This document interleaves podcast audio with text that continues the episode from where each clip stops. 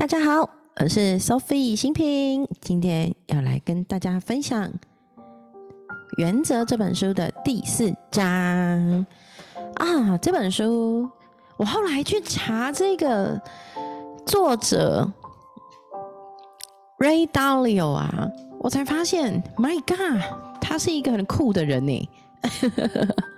对，哎，我好像太开门见山了，对不对？大家好哦，我是新平 Sophie。那今天呢是十一月二号，然后也是我们要来分享，嗯，关于我的阅读心得的一些小小的一些感受。然后呢，因为我最近受到我的好朋友汪教练的推荐哦，就读了。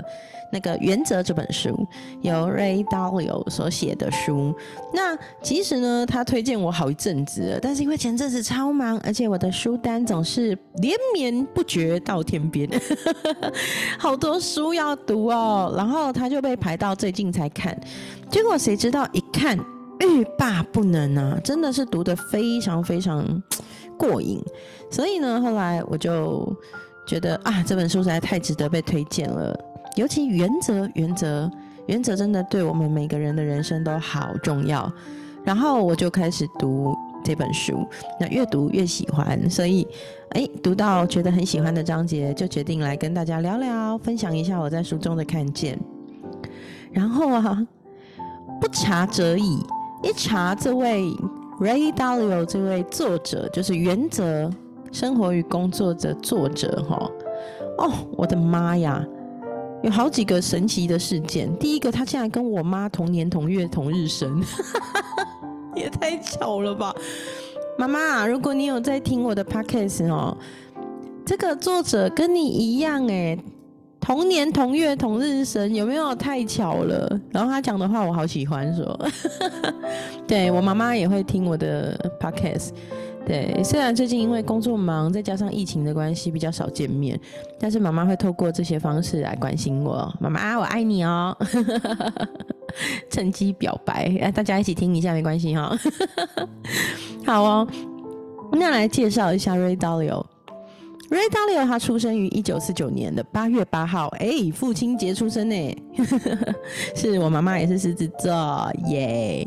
然后他还蛮酷的，他其实是一个意大利裔的美国人，出生于纽约。然后啊，我后来才发现，天哪，他是目前截至二零一九年一月世界上最富有的一百人中的第七十九位耶。Oh my god！全世界排名第七十九名有钱人呢，嗯，好强哦。然后啊，他成立的桥水基金公司，就是我们书里面上一次有谈到那个第三章的时候，他的公司出现很大的危机，有没有？那个危机是，就是公司所有的员工都因为他的投资失利而必须资遣，然后连合伙人都被迫选择放弃离开。就是这一家桥水基金公司，哎，但是他在二零一三年被列为被列为全世界最大的避险基金公司，超酷的！而且 Ray Dalio 呢，他其实是美国对冲基金的经理人，专业经理人，然后同时也是一位慈善家。我的妈呀，太酷了！所以我看完以后，我就觉得。我的天哪，真是失敬失敬！我竟然没有注意到这个鼎鼎有名、大有来头的作者。好，那接下来今天来聊他的第四章。第四章是 Ray Dalio 的那个我的考验之路。那其实因为前一章就提到说他经历了这些工作上面的失利跟困顿，所以他开始逐渐从他的人生谷底走出来。但是其实他那个时候穷到凑不出一张去德州拜访客户的机票钱，而且即使他明明知道他去一定可以赚到比机票钱多出很多倍的服务费，但是他还是实在因为他连那张机票钱都没有，所以必须取消这个行程。我相信这个真的是对他很大的一个生命课题，但是我也相信，因为这样的失败跟失利，反而让他从过去的挫折一路越来越改变，而且越来越谨慎。所以后来他随着努力的过程中，他的客户跟营收就逐渐增加，而且他开始有一支新的自己的团队。所以其实对他来说呢，我觉得这个过程非常不容易。然后刚好他面临的那个、那个、那个时段呢，刚好是电脑开始出现的时候。第一台微型电脑后来被大家称为个人电脑 （PC），是在一九七零年后段的时候开始上市。那因为 Ray Dalio 一直认为自己就是一个计量的经济学家嘛，所以他需要统计跟计算来去做分析一些经济数据的部分。所以其实透过电脑的帮助，电脑的上市问世，真的对他的工作上面有很大很大的帮助。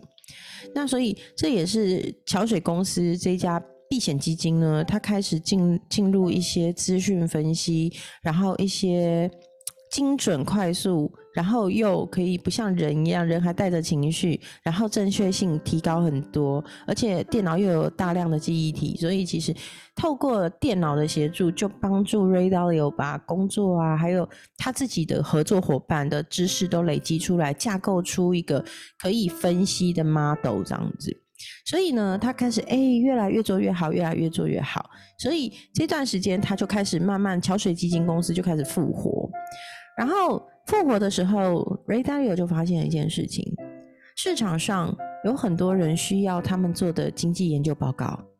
然后他就发现，其实他做的这些研究报告是可以透过销售，把这个研究报报告卖出以后，来增加他做咨询跟交易的收入。因为大家就会发现，这个人很会分析嘛，他的研究报告很可靠嘛，所以就会找他们来做一些理财的咨询啊，还有做一些。基金交易啊，或是理财分配啊这些东西，所以他那时候就开始增加了很多不同的业务，然后其实这家公司就越来越起来。那我觉得最特别的地方是，他不只是在工作上面有所进化，其实他非常清楚他的取舍。因为呢，他当时公司规模越来越好，开始有一个机会到中国来做创业冒险。可是呢，他发现因为时差还有很多关系哈，他会变成得要在可能半夜的时候还要去研究一些。资料报告包含财务报表的部分啊，或是股权结结构的分析。那他半夜要处理这个有时差的中国的一些相关资讯以后，他白天一起来，他又得要处理他自己在桥水公司的一些工作。所以他发现同时经营这两边有时差上的困难，所以他后来就决定毅然放弃了这个机会。虽然他知道这真的是一个非常非常好的投资机会，可是他还是得要明白。如果我们很努力工作，有创造力，我们是真的可以拥有我们想要的东西。但是不是样样都来，所以他体会到一件很重要的原则是：成熟的心智可以让我们放弃一项好选择，从而追求更好的结果。成熟的心智可以让我们放弃一项好选择，从而追求更好的结果。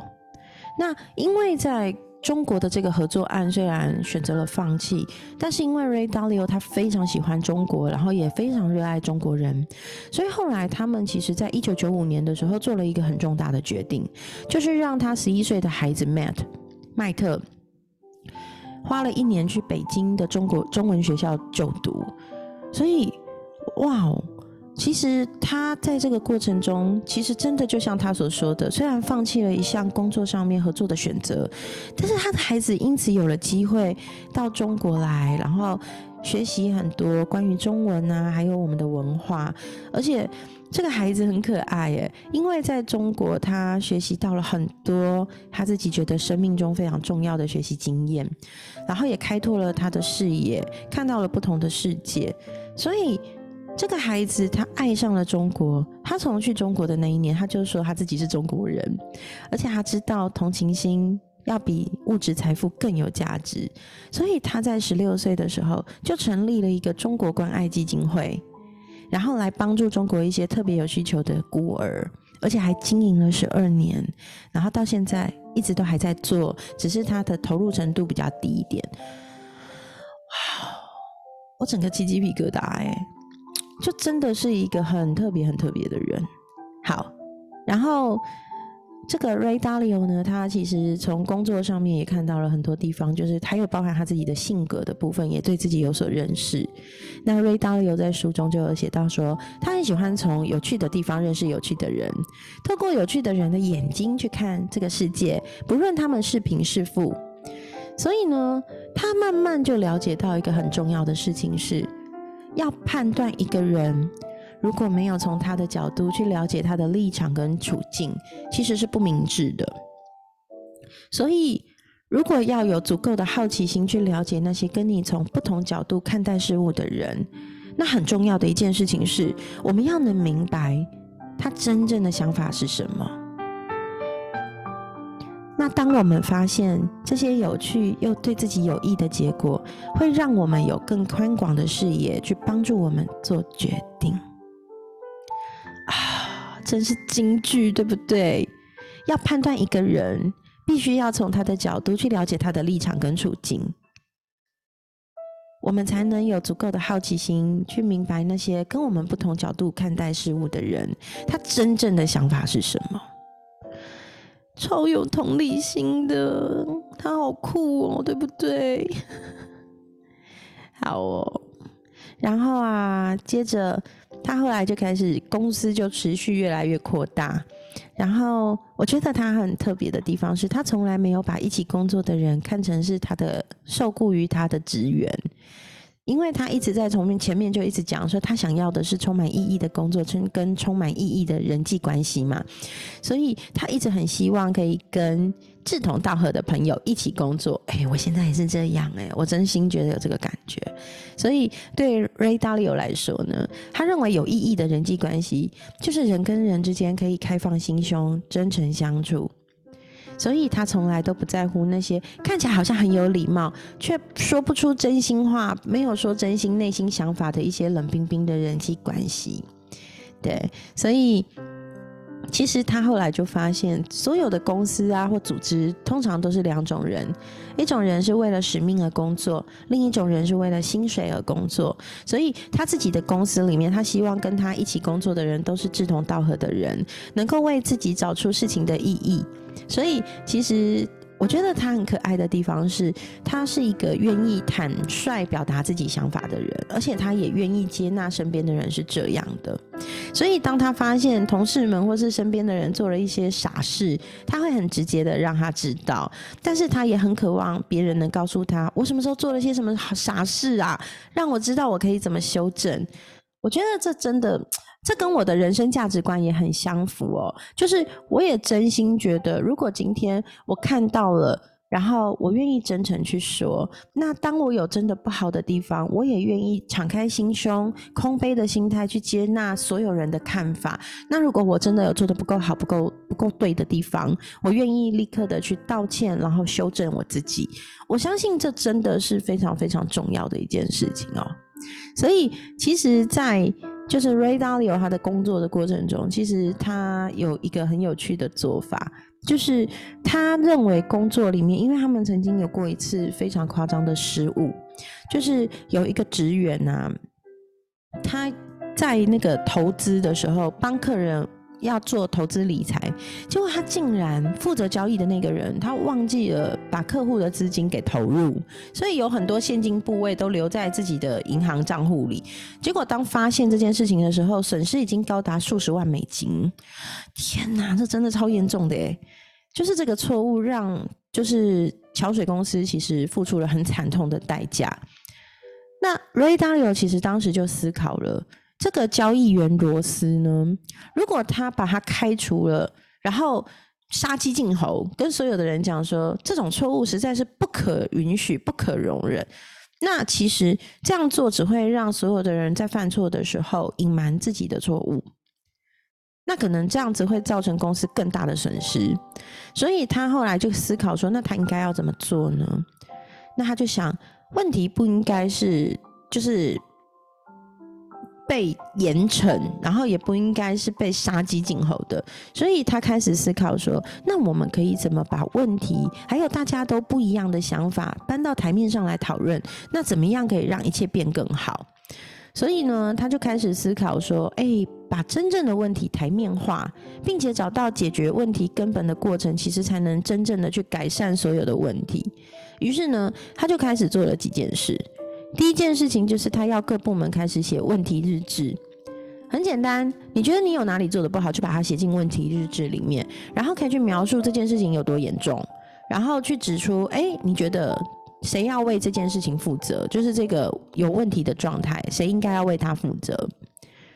那他这样写之后呢，就可以让问题真正的爆发。可是啊，这样子执行没有很久。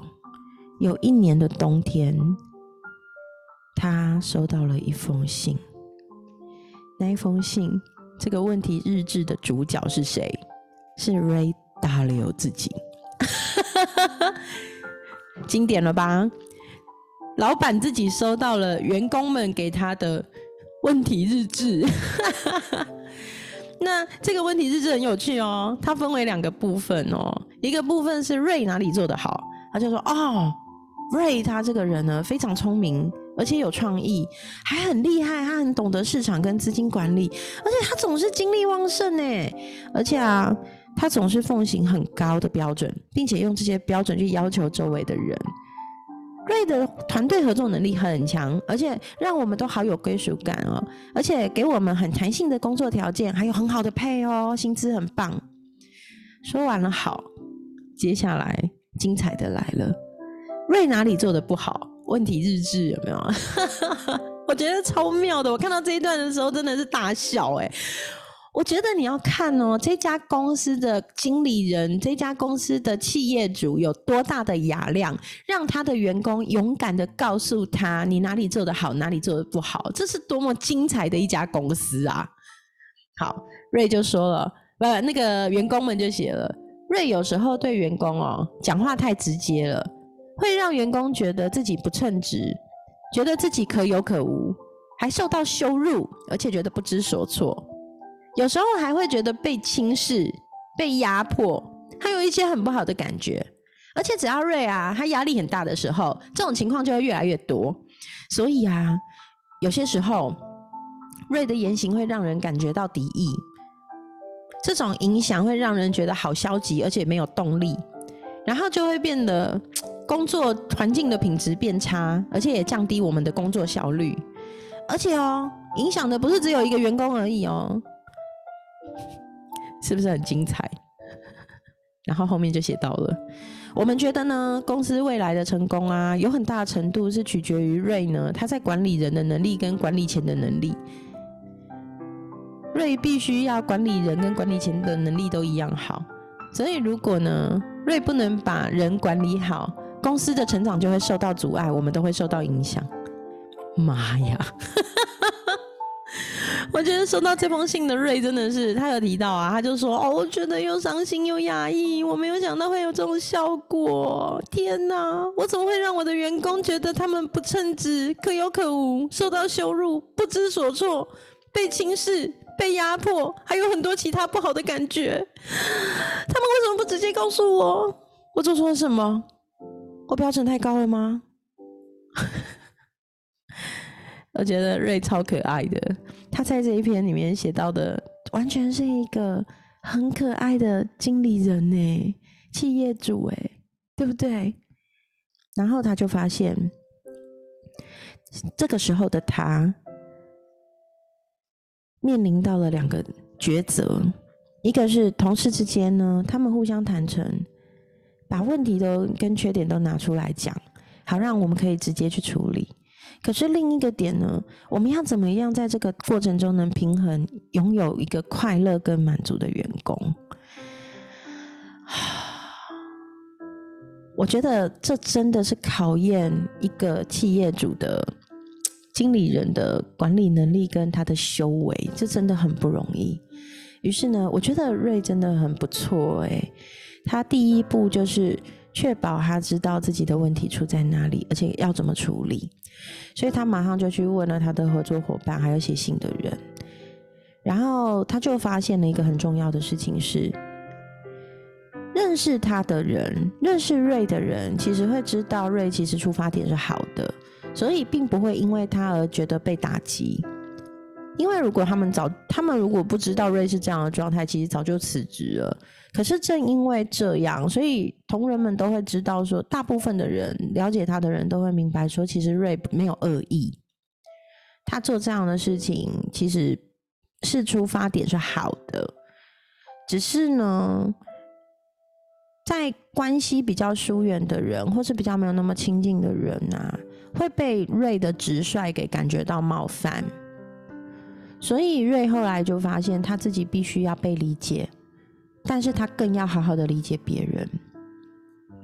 所以这件事情带给他第一个学习的重要成长，就是他理解到在人际关系里面，每个人都必须说清楚、讲明白，每个人都有自己的相处原则。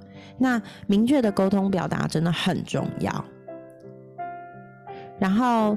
因为这样，所以这件事情开启了桥水这家公司几十年来把原则写下来的这件过程。那这个过程的演变，最后变成了所谓的工作的原则。那大家就做出了一个共识跟协议。我觉得这件事情超级无敌重要，无论是跟朋友、跟同事、跟家人，我觉得都要秉持这三个很重要的关键。第一个就是我们要提出真诚的想法，心里有什么话就真诚的表达出来，很重要。第二个是，当意见出现分歧，我们意见不同的时候，我们都要有意愿在学习中改变自己的观点。这就是如果我们意见不合或是观点不同的时候，我们都愿意去学习跟改变，这份基础是非常重要的。然后第三点是，如果我们无法达成共识的时候，我们要一致同意有一个决策方式，例如说是投票，或是找一个嗯对这方面专业的专家或是权威人士来帮我们一起做协调，协调出我们一致同意的决策方案。这样之后，我们就不会对彼此有怨怼。哦，我觉得这超酷的，他真的是。很认真的在思考这个问题，然后找到适合解决的原则跟方法。对，所以呢，他们公司就开始一直有把自己的工作原则写下来，然后遵循的一个这样子的管理。那我觉得，而且他还说，他后面就一直不停的就是透过自己的陆续的学习，就跟神经科学专家啊、心理学家、教育工作者有很多的交流。然后他就发现了，其实呢，每个人的大脑都有两个部分，一个部分是关于逻辑的部分，一个部分是关于情感的部分。那逻辑跟情感怎么取得一个平衡，真的是非常非常重要的。所以这两个是两个我们，他他称为两个你，就是这两个你，一个逻辑的你，一个情感的你，彼此之间的合作，彼此之间的调频，真的好重要。是不是很棒的一本书？我超喜欢的。唉，我觉得一个人能成功，真的不是没有原因的。而我们很幸福的是，这些成功的人，他愿意把他的生命经验、生命智慧分享给我们，让我们透过阅读、透过理解，能够也把他的生命经验传承到我们身上，然后接收这一份智慧，融会贯通成我们的，然后在我们的生活、工作中应用。真的实在是太棒了。好，那这就是我读《原则：生活和工作》的第四章，Ray Dalio 说的“我的考验之路”。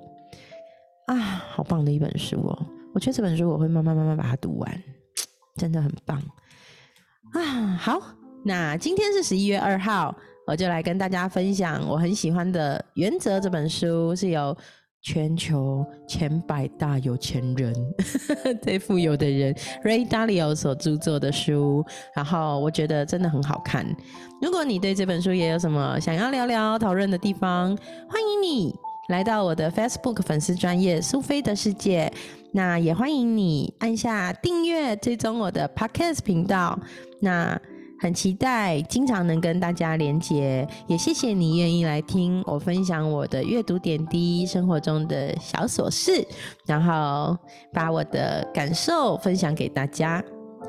今天的节目就到这里，期待我们下一次聊些什么呢？好，那今天就分享到这里喽，我们要下集见啦！不要太想我哦。不会太想啦，因为每天都会至少更新一次到两次嘛，对不对？都会更新一两集，我想大家应该蛮常听到我的节目。好哦，祝福大家有美好的一天，耶！那我们就下集见喽，拜拜。